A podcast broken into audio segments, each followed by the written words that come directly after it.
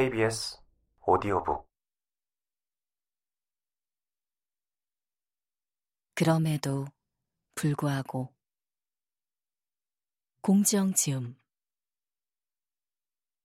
한 번뿐인 내 인생 이런 식으로 살다 죽기는 싫다. 갱년기에 접어들 쯤 인생을 뒤바꿀 만한 사건이 두 개나 일어났다. 둘 다 배신이었는데 하나는 사회적인 것이었고 하나는 개인적인 것이었다. 돈과 명성을 잃고 만신창이가 되었다. 둘 다 내가 노력했기에 일어난 일이었다. 괴테가 파우스트에 쓴 인간은 노력하는 한 방황하리라 라는 말이 그때처럼 실감난 적은 없었다. 공연한 짓을 했다는 생각이 들었다.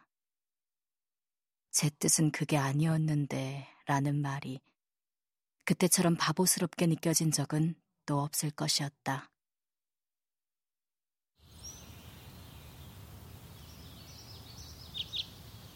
얕은 잠을 자다가 문득 잠이 깨면 몸이 벌떡하고 일어났다.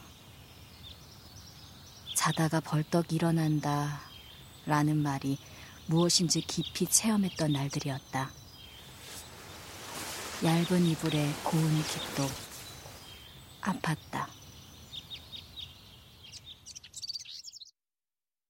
그 무렵 눈물이나 분노 같은 것에 대해서라면 그것들이 이미 내 인생에 넘치고 있어서 체념했다고 느끼던 나에게 새로운 사건이 하나 발생했는데 그것은 비정상적인 식욕이었다.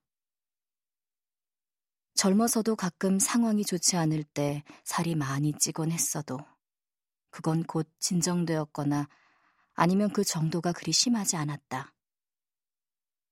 나는 거의 비슷비슷한 체중을 몇십 년째 이어간 사람에 속했다. 그런데 그 무렵 아침에 눈을 뜨면 미친 듯이 단 것이 먹고 싶었다. 아침마다 마시던 커피가 입에 맞지 않아 홍차로 메뉴를 바꿨다. 홍차.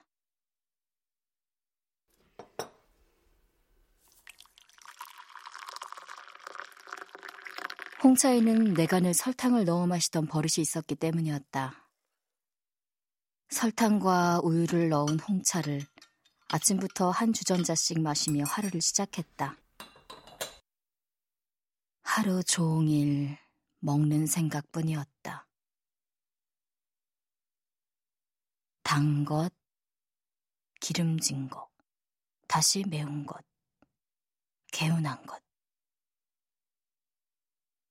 살이 찌는 것에 대한 본원적 공포만 없었다면 나는 그 시기 가뿐하게 100kg을 넘었을 거라고 확신한다.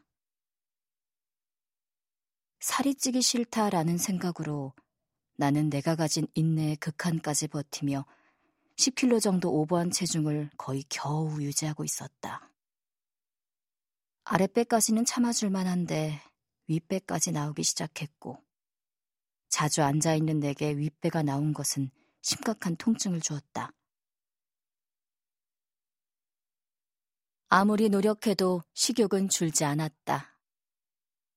하느님, 제 살 좀 빼주세요. 부탁이에요.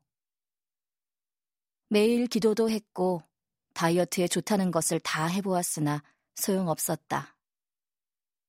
설사 가끔 죽을 만큼 노력해서 2, 3킬로가 빠졌다가도 며칠이면 금세 다시 원래의 체중으로 돌아갔다. 단식을 자주 한 것도 이 무렵이었다.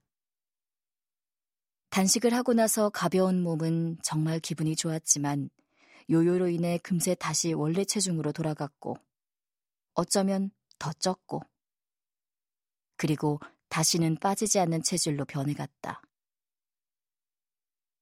몇 년을 살과의 실강이를 벌이던 나는 하는 수 없이 이 나이듦과 살찜을 받아들이기로 마음먹었다. 그래, 언제까지 젊었을 때처럼 날씬한 청바지를 입겠어. 그리고는 큰 치수의 옷을 샀다. 괜찮을 거라고 생각했다. 그러나 다른 종류의 고통은 계속되었다. 예를 들면 이런 것이었다. 아침에 일어나 단 홍차와 단 빵을 먹는다.